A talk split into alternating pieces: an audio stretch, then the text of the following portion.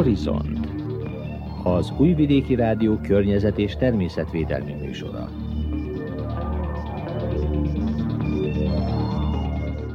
Stanko Emília köszönti az Újvidéki Rádió környezetvédelmi műsorának hallgatóit. Mai adásunkban Szabó Gábor biológia szakos tanár, a Kőris Alapítvány ügyvezetője nyilatkozik.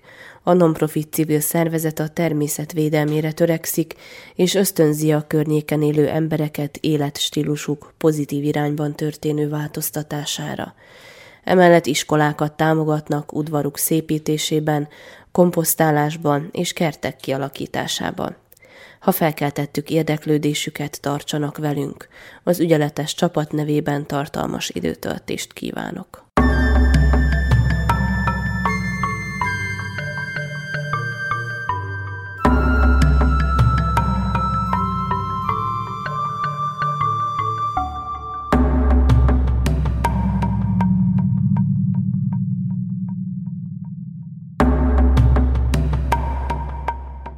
A Köris Alapítvány célja a jelen és a jövő nemzedékének életminőségének a javítása, valamint az iskolások informálása a bolygónkat érintő problémákról. A Bajmoki Alapítványt Olá Attila és Olávas Hermina alapították, Műsorunkban most az ügyvezető Szabó Gábor nyilatkozik. 2016-ban Hermina, illetve az Attila a két alapító tagja az Egyesületnek elhatározták, hogy, hogy kiköltöznek Svájcba, ugyanis adatott egy ilyen lehetőség az Olák Attilának, hogy ott kapott egy munkát a Google-ba, és akkor ott kezdtek el dolgozni. Na most ott a cégen belül volt egy ilyen lehetőség, hogy amennyiben alapítanak egy szegényebb sorsú országban egy valamilyen alapítványt, teljesen mindegy, hogy milyen, akkor a saját adójukat belefektethetik ebbe az alapítványba, illetve a Google ugyanannyival támogassa az alapítvány alaptőkéjét. És akkor ugye hosszas gondolkodás után úgy döntöttek, hogy egy környezetvédelmi alapítványba kezdenek bele, hiszen úgy gondolták, hát végül is velem konzultálva,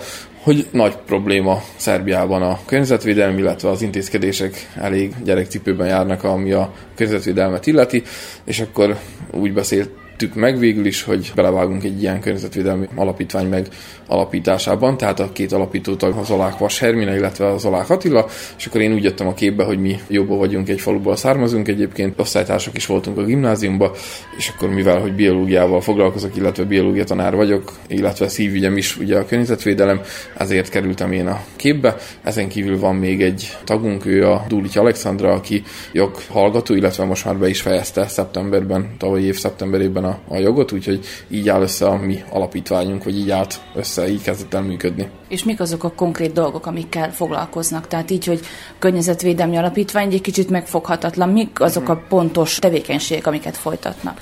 Hát itt az elején ugye nekünk is problémát jelentett, hogy melyik témakört próbáljuk kicsit jobban felfejleszteni, ezért is volt nagyon sok ötletünk, úgyhogy végül is úgy döntöttünk, hogy tehát mindenféleképp non-profit alapítvány vagyunk, ami azt jelenti, hogy gyakorlatilag mi csak támogatni szeretnénk olyan tevékenységeket, olyan megmozdulásokat, amik valamilyen módon a környezetvédelmet segítik. Ugye az első néhány hónap a reklámmal telt, magunkat próbáltuk egy kicsit népszerűsíteni, és akkor láttuk, hogy az így nem biztos, hogy működni fog, hiszen természetesen fiatal, újonnan alakult alapítványként talán az emberek vagy az intézmények bizalma se volt meg felénk, Úgyhogy az első néhány akciónk a személygyűjtés akció volt, amit Szabadkán például megszerveztünk a Sugárúton, de oda nagyon-nagyon kevesen jöttek el, próbáltuk motiválni az embereket, próbáltunk körözvényeket hirdetni, de mégsem volt olyan sikerem, mint amilyen mi szerettük volna. Úgyhogy aztán jöttünk rá, hogy talán az lenne a jó megoldás, hogyha az iskolákon keresztül közelítenénk meg ezt a, ezt a témakört, és akkor kitaláltuk azt, hogy iskolakertek létesítésével próbálunk foglalkozni, illetve kiírunk olyan pályázatokat, amelyek az iskola kárták megalapítására vonatkozik, illetve arra adunk pénzt, hogy a vajdasági iskolákban a tanulók vagy a tanárok, illetve együtt a mi segítségünkkel létrehozzanak egy, egy iskolakártet vagy több iskolakártet. Úgyhogy igazából ez a fő irányvonatunk, amin elindultunk akkor, és hál' Istennek azóta azt mondhatom, hogy nagyon jól működik, mert több pályázati körön túl vagyunk, nagyon sok pénzt mondhatom, hogy szétosztottunk ugye szinte minden évben, úgyhogy igazából nagyon szívesen bekapcsolódunk minden olyan környezetvédelmi tevékenységbe, ami, ami jelen van. Nagyon sokat megkeresnek minket, természetesen nem szeretnénk fejetlenül szétszórni ezeket az anyagi eszközöket, úgyhogy így úgy gondoltuk, hogy az iskolák, illetve ezek azok az intézmények, akik tudnak egy olyan biztos pontot nyújtani számunkra is, hogy, hogy jó helyre és minőségesen tudják felhasználni a pénzt, amit osztunk. Tehát akkor azóta is követik, hogy mi történt azzal a pénzzel, és miket látnak mondjuk, hogy hogy néznek ki ezek a kertek, illetve a gyerekek mennyire tudatosan foglalkoznak most már a környezetvédelemmel. Hát igen, követjük, tehát az első pályázati körben azt rögtön el is mondom így a kitut a statisztika kedvéért, hogy három iskolát sikerült támogatnunk teljes összeggel, illetve egy külön díjasunk volt, egészen Kikindától Újvidékig voltak támogatottjaink, meg azóta is vannak, és hát azt láttuk, hogy nagy volt az érdeklődés. Tehát amint volt egy konkrétan kiírt pályázat, láttuk, hogy az iskoláknak van erre igénye, és nagyon-nagyon szívesen vesznek részt ebbe a munkákban. Nagyon jó pálya művek kerültek megírásra, nagyon nehéz volt a döntés. Az első pályázati körben több mint 40 pályázatot kaptunk, egész komoly összegekre, és nagyon szép tervek voltak ott vázolva. Ugye a három iskola most már, most már másfél éve működteti az iskola kertét, azok közül, akiket támogattunk. Láttuk is, voltunk is a helyszíneken, és tényleg azt láttuk, hogy becsületesen, akarattal, szívvel, lélekkel és, és odaadással dolgoznak a gyerekek is, a tanárok is, a kollégák is az iskolakerteken. Minden pályázatban egy más problematika, egy más dolog került feldolgozásra. Voltak olyan helyek, ahol simán egy fűszeres kertet próbáltak létrehozni, illetve hoztak is létre, ez ki kinden valósult meg, akkor egy újvidéki iskolában és Bácska Palánkán ott egy üvegházat hoztak létre, Zomborban szintén egy üveg üvegházat hoztak létre, és ugye azt láttuk, hogy tudták motiválni ezáltal, a mi segítségünkkel tudták motiválni a gyerekeket, mi tudtuk motiválni a tanárokat, és egy hatalmas nagy sikerélményt tudtunk ezáltal biztosítani az iskolának is, a tanároknak is, a diákoknak is, úgyhogy meg vagyunk győződve, hogy jó helyre megy a pénz. Az a helyzet, hogy nagyon keveset foglalkoznak országos szinten is a környezetvédelemmel, sajnos ezek a tények vannak, kezdeményezések vannak, próbálkozások, mint mindenféleképp ebbe a sorba szeretnénk beállni, hogy, hogy ezt erősítsük, vagy valamilyen módon ezt segítsük. Van rá igény. Úgy gondolom, hogy van rá igény. Nagyon-nagyon gyerekcipőben jár ez még sajnos nálunk, de úgy látom, hogy van hely a fejlődése, és, és lehet is fejlődni. Biológia tanárként is gondolom, hogy észlelte ezt, hogy a gyerekek nem annyira értenek a kertészethez, illetve nem igazán fogják fel annak a súlyát, hogy mekkora hangsúlyt kell fektetni a környezetvédelemre. Igen, talán itt indult az egész. El kell mondanom, hogy az első munkahelyemen Bácskosutvalván volt lehetőségünk, lehetőségem egy iskolakertet rendezni, és ott láttam talán először, hogy mekkora megkönnyebbüléssel és milyen szívesen dolgoznak a gyerekek szakkörön belül az iskola kertben, az iskola kerten, és először ugye én is úgy gondoltam, hogy talán ez egy hirtelen fölángolás, meg, meg egy lehetőség nekik arra, hogy nagyon sok időt töltsünk a, a tanteremben, aztán viszont egyre inkább tudatosodott bennem, hogy nagyon szívesen csinálják, és nem csak, hogy szívesen, hanem nagyon sokat is meg tudnak tanulni a gyakorlati munkán keresztül, úgy, hogy ez a gyakorlat úgy gondolom, hogy szükséges minden diáknak, minden iskolába, hiszen ott, amit látnak, amit észlelnek, amit ők maguk meg tudnak csinálni, az válik majd csak igazán tudásra. Ahogy a pályázatok megindultak, mi is azt láttuk, illetve minden pályázatba szinte bekerült, hogy lenne is rá igény, csak valami hiányzik, és hogyha csak a pénz az, ami hiányzik, akkor viszont ebben tudunk segíteni, illetve ebbe igyekszünk segíteni, hogyha tényleg ott az a tanár, aki kivinné, aki, aki szívesen csinálná, akkor ne ez legyen az akadálya, hiszen tényleg vannak hiányosságok, ugye egy más világot élünk most, mint 20-30-40-50 évvel ezelőtt, sokkal kevesebbet mozgunk kint, a diákok is, természetesen, ha kártet ápolnak, sokkal inkább teszik meg valamilyen virtuális játékon keresztül, úgyhogy fontos ez, szükséges ez, nem csak városban, hanem falun is egyaránt. És az iskolán belül mondjuk ezen a kertészkedésen kívül foglalkoznak még környezetvédelemmel, tehát szelektív hulladékgyűjtés, vagy kupakgyűjtés, bármi? Konkrétan van most szintén egy projektünk, ami novemberben indult, ez a komposzt király verseny, amit az idén újítottunk be, illetve első ízben rendeztünk meg. Erre a versenyre 10 iskola regisztrált, ami azt jelenti, hogy 10 vajdasági iskola vesz részt a komposzt király versenyben, aminek az a célja, hogy, hogy minél több komposztot gyűjtsenek össze, illetve állítsanak elő a tanév végig, végig, és akkor természetesen a legeredményesebb iskolák, illetve gyakorlatilag minden iskola jutalomban fog részesülni, de valamilyen rangsort azért majd a végén fel fogunk állítani. Az idei tanévtől megpróbáltunk a szelektív hulladékgyűjtés síkján is harcba szállni, illetve valamilyen módon azt is közelebb hozni az intézményekhez. De természetesen van egy csomó ötletünk, egy csomó projektünk, azt el is mondanám, hogy januárban sikerült összehoznunk egy együttműködési szerződést egy magyarországi iskolakert alapítványjal, és akkor meg fogjuk kezdeni a közös munkát, illetve ettől az évtől majd látogatást is fogunk tenni hozzájuk, illetve ők hozzánk. Bekapcsolódunk egy közös Erasmus programba, oda keresünk jelenleg is résztvevőket, akik majd el tudnak menni Magyarországra, és akkor megnézhetik, hogy ott hogy működik az iskola kert projekt. Ő konkrétan egy iskola kert alapítvány, náluk már évek óta működik ez a program, és mindenféleképp jó tapasztalatokkal tudnak minket is gazdagítani, meg a, az általunk delegált embereket is. Utána annak a komposztnak mi a sorsa? Hát a komposztnak az elképzeléseink szerint az lenne a sorsa, hogy az iskola kerteket gazdagítsák velük az iskolák, szóval, hogy előállítanak reményeink szerint egy nagy mennyiségű komposztot, ugye, ami egy hasznos, illetve nagyon jó minőségű föld lesz, virágföld, ha úgy tetszik, és azt föl tudják használni az iskola kertjében, illetve, hogyha nincs iskola kertjük még, akkor viszont majd ez, ez most akkor elárulok egy ilyen poént is, illetve újdonságot is, hogy tervezzük támogatni őket, hogy létesítsenek a, az iskoláikban egy iskolakertet, teljesen mindegy mekkorát, csak, csak hogy valamilyen módon használják fel azt a komposztot, amit, amit előállítottak, úgyhogy, úgyhogy ez majd a jövő története lesz, hogy mennyire fog sikerülni.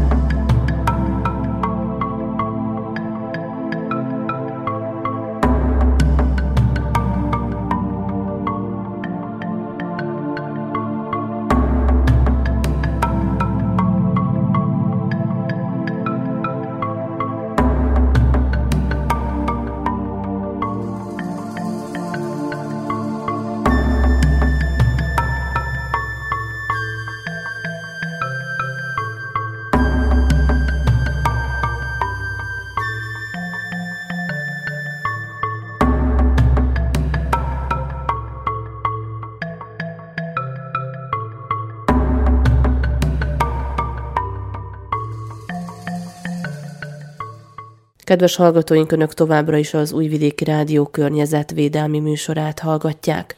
A folytatásban is Szabó Gábort, a Bajmoki Kőris Alapítvány ügyvezetőjét hallják, aki a saját életében alkalmazott környezetvédelmi változtatásokról és az alapítvány jövőbeli terveiről beszél. A privát életben ön hogyan figyel arra, hogy leszennyezze a környezetét? Igyekszik minél környezet tudatosabban élni, nagyon-nagyon nehéz ezzel minden nap szembesül az ember, nem csak diákként, felnőttként is, hogy nagyon nehéz betartani a környezettudatos szabályokat, amit eleve már rosszul is kezelünk, mert ezek nem szabályok kellene, hogy legyenek, hanem az élet normális részei, de egyébként szelektíven gyűjtöm én is otthon a szemetet, természetesen van komposztálom, amiben a biohulladékot gyűjtsük, igyekszünk kerülni a, a nylon zacskókat, igyekszünk olyan ételeket fogyasztani, amelyek természetesen háziak, illetve háztáiak, minél kevesebb mű, illetve tartósítószeres ételt bevinni a szervezetbe nehéz. Nehéz, mert folyamatosan ki vagyunk téve a reklámoknak, a csábításnak, de viszont valahol ugye a saját egészségünk, a földünk egészsége szempontjából muszáj ezt a, ezeket a dolgokat betartani, hiszen így tud csak hosszú távon működni az ember is és a, a világ is egészségesen.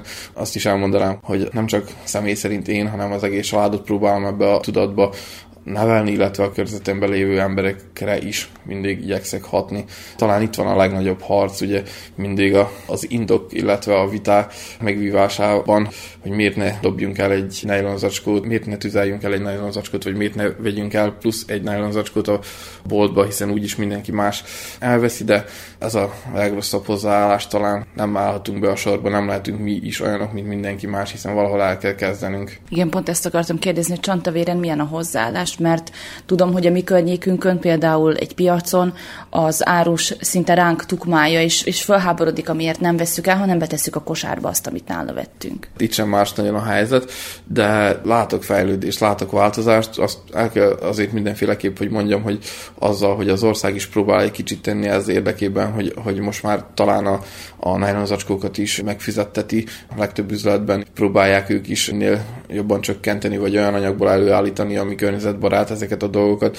Az országban is érezhető, hogy észlelik ezeket a, ezeket a gondokat, de egyébként nehéz. Az a baj, hogy kiskortól kell kezdeni ezt az egészet, szóval, hogy nagyon nehéz elmagyarázni, illetve megértetni valaki, valaki egész életét ebbe tudatba élte, hogy, hogy ez így teljesen rendben van, hogy most így hirtelen váltsunk úgyhogy ezért is magánemberként is, és biológia tanárként is, és mint az alapítvány tagjaként is úgy gondolom, hogy, hogy a gyerekeken keresztül tudjuk ezt legjobban megértetni a felnőttekkel, hogy a környezet nagyon fontos a számunkra is, hogy oda kell figyelnünk rá, akár egy nylonzacskón, akár egy szemételdobáson keresztül, akár a komposztáláson keresztül, tehát bármin keresztül, ami, ami aztán kihatással lesz ránk. Ugye azt azért meg kell értenünk, hogy a gyerekeké a jövő, illetve a fiataloké a jövő, ők, ők lesznek azok, akik a környezet hanyatlás minden következményét 20-30 vagy akár 50 év múlva majd érezni fogják. Az idősebb generáció sokszor talán úgy van vele, hogy jó, ő már ő már ugye túl van az életének az egyik részén, és akkor lesz, ami lesz. Gondolnunk kell a következő generációra, ez is egy nagyon fontos alapszabálya a környezetvédelemnek, illetve a környezet tudatosságnak, Úgyhogy ennek a tükrében, illetve ennek a számomében próbálok én is élni, és nevelni, tanítani is. Hiszen nem biztos, hogy mindig a gyermekek tehetnek arról, hogy mi történik, mert egyszerűen abban vannak nevelve, hogy elkényelmesedtünk, és a, én emlékszek még, hogy a gyerekkoromban is voltak a, a szokos üvegek is, üvegből voltak, és visszabírtuk váltani ugyanúgy, mint a sörös üveget. Most ők ezt már nem is tudják, és ők nekik megfelel a műanyag is, holott valahogy talán ezt vissza lehetne állítani. Vagy nem, ez a kérdés ez ugye, ami nem rajtunk múlik. Hát megint csak ez egy nehéz, nehéz témakör, hiszen ugye nyilván ez megint csak van egy anyagi mozat ennek az egésznek, hogy természetesen sokkal kifizetődőbb, hogyha minél több műanyagot állítunk elő, hiszen abból tudnak a, a nagy cégek profitálni. De abszolút én is emlékszek erre az időre, és azt kell mondjam, hogy nagyon-nagyon jó is volt ez így. Valahogy meg kellene értetni, hogy ezt teljes mértékben ki kellene szűrni, ezeket a dolgokat, szóval, hogy nem hanyagolni és nem pazarolni. Vannak alternatív megoldások, vannak alternatív lehetőségek, ha már választani kell ugye az üdítők, vagy akár a víz között is, és ha van rá lehetőség, akkor, akkor keresni kell azokat a megoldásokat, hogy minél kevesebb vagy minimalizálni a műanyag behozatalát a, a háztartásba. Vannak még mindig mai napig is falun nyilván több olyan lehetőség, hogy elmegyünk a forráshoz és vizet hozunk magunknak sokkal egészségesebb is. Egyrészt, másrészt meg ugye természetesen a műanyagot is el kell elkerüljük ezáltal, de hogyha már egyszer bekerült a háztartásba, akkor viszont tudatosan kell eljárnunk a műanyaggal is. Tehát ugye mindig ez a két megoldás között, vagy ezt szokták legtöbbször megkérdezni, hogy akkor most tüzeljük el, vagy dobjuk el. Tehát nyilván egyik se jó, de választani kell a kettő között, vagy legalábbis van egy ilyen kényszerérzet, hogy választani kell a kettő között, de van egy harmadik megoldás, ugye újra lehet hasznosítani, mindent újra lehet hasznosítani. Manapság az interneten nagyon sok olyan praktikát látunk, ami megmutatja nekünk, hogy a műanyagot, akár egy műanyag palackot, hogy tudunk háztartási díszként felhasználni, vagy akár egy nylon zacskóból valamilyen kreatív kis öltözéket készíteni, vagy bármit. Ez természetesen abban az esetben, hogyha a faluba vagy a településen nincs olyan hely, ahol elszállítanák a műanyagot, hiszen most már azért itt is vannak műanyag szelektálók, műanyag gyűjtők, illetve műanyag újrahasznosító cégek, akik foglalkoznak azzal, hogy begyűjtik a műanyagot, és akkor újra hasznosítsák. De ez csak az egyik része az újrahasznosításnak. Ugyanígy van a, a fémmel, ugyanígy vagyunk az üveggel, ugyanígy vagyunk a, a ruhaneműkkel, amik szintén tehát nagy vétek, hogyha, hogyha tűzbe kerülnek, vagy hogyha kidobódnak. Nyilván ennek is meg kell találni a módját, illetve meg lehet találni a módját, hogy újra hasznosítsuk. És az, amit maga is mondott, hogy elkényelmesedtünk, és talán az a legnagyobb baj, hogy, hogy nem veszük a fáradtságot még csak arra se, hogy utána járjunk, hogy hogy kell ezeket a dolgokat olyan helyre elvinni, ahol, tehát ahol újra tud hasznosulni. Ez megint csak egy filozófikus kérdést vett fel, hogy talán a világ is felgyorsult, és akkor időnk sincs talán ezekkel a dolgokkal foglalkozni, csak a, csak a gyorsat, csak a kézzelfoghatót próbáljuk ugye használni a piacról, illetve a boltból, viszont azt hiszem, hogy mindenkinek fontos, tehát a saját egészsége szempontjából is, hogy erre legyen ideje, hogy kicsit megálljon, átgondolja a dolgokat, nem csak az újrahasznosítása kapcsolatban, hanem minden egyébben. Ez megint ugye nem rajtunk múlik, de például a sokkal fejlettebb országokba pénz visszatérítéssel próbálják rávenni az embereket arra, hogy vigyék vissza a műanyagot, az üveget. Uh-huh. Ez mondjuk elképzelhetően nálunk ön szerint. Nyilván nem holnap vagy holnap után, hanem sokkal később, valamikor talán. Szerintem elképzelhető. Szerintem megvan erre az igény is már az emberek által. Hát nyilván nem tudom a politikai részét, meg ezt a, a szervezési részét, hogy miért nem vált be, de úgy gondolom, hogy most, hogy megindultak a külföldi nagy, már a bevásárlóközpontokon láthatjuk ugye, hogy kezdünk ilyen külföldi szintre érni, legalábbis ilyen téren. Talán majd előbb-utóbb megjelenik ez a lehetőség is. Én úgy gondolom, vagy úgy tudom, ha jól rémlik, hogy a Lidl-nek van is egy ilyen dobozkája, ahol vissza lehet vinni. Igaz, ott még nincs még vissza térítve semennyi pénz, viszont azt is tudom, hogy vannak olyan ruhás üzletek, hogy szintén vissza lehet vinni a, az elhasznált ruhát, és minden zacskó ruha után egy 10-15%-os kedvezmény jár, úgyhogy látok erre esélyt is, sőt már vannak szárbontogatások is ezzel a témával kapcsolatban. Úgy gondolom, hogy ezt meg lehet oldani, és meg is kellene oldani. Külföldi gyakorlaton alapulva nagyon szépen működik, tehát amikor ismerősök jönnek Németországba haza, és mondjuk hoznak valamilyen visszaválthatós üvegű italt, akkor okvetlenül kérik is, meg vissza is adjuk nekik, hogy aztán ők vissza tudják váltani, és biztos vagyok benne, hogy nem csak a nem tudom 20 cent miatt, amit visszakapnak, hanem, hanem ha már abban a környezetben vannak úgy nevel, valamilyen módon átvették azokat a szokásokat, akkor úgy hiszem, vagy beszélgetve velük, biztos is vagyok benne, hogy, hogy egyszerűen szívügyüknek tartják, a, hogy így járjanak el. Úgyhogy remélem, hogy ez be fog következni, ha mi arra nálunk is. Ami az Egyesületet illeti, mik a jövőbeli tervek, mire lehet számítani a 2020-as évben? Mindenféleképp folytatjuk az iskolakert pályázatunkat, ugye igyekszünk bővíteni az anyagi keretünket is, hogy minél több iskolához el tudjunk jutni, majd március elején fog kiírásra kerülni az iskolakert pályázat, illetve a szerződés alapján folytatjuk azoknak az iskolakerteknek a támogatását, akik már részt vettek a pályázatunkon, illetve nyertes pályázatot írtak. Őket mindenféleképp meglátogatjuk, és hogyha úgy látjuk, hogy hasznos fejlődést mutat mutatnak, akkor, akkor őket is támogassuk, illetve óvoda kertpályázatot is folytatjuk, azt tavaly írtuk ki első ízben, nagyon sok óvoda jelentkezett a pályázatunkra, úgyhogy mindenféleképp szeretnénk folytatni ezt a, a kisebb összegű támogatásokat is az oviknak is, hiszen már a kis ovisok is nagyon szívesen részt vesznek a munkába.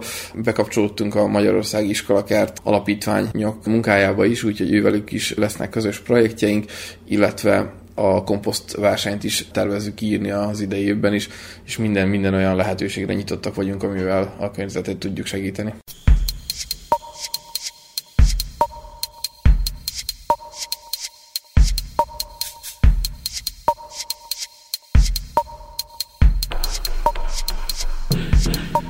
Az Újvidéki Rádió környezetvédelmi műsorát hallgatták, amelyben Szabó Gábor biológia szakos tanár, a Kőris Alapítvány ügyvezetője nyilatkozott. A non-profit civil szervezet a természetvédelmére törekszik, és ösztönzi a környéken élő embereket éles stílusuk pozitív irányban történő változtatására. Emellett iskolákat támogatnak udvaruk szépítésében, komposztálásban és kertek kialakításában. Az ügyeletes csapat nevében Stánko Emília köszöni meg hallgatóink figyelmét. A Horizontal továbbra is csütörtökön 17 óra 35 perckor, valamint az ismétlésben a vasárnapi éjszakai műsor után jelentkezünk ismét. További szép napot és jó rádiózást kívánok!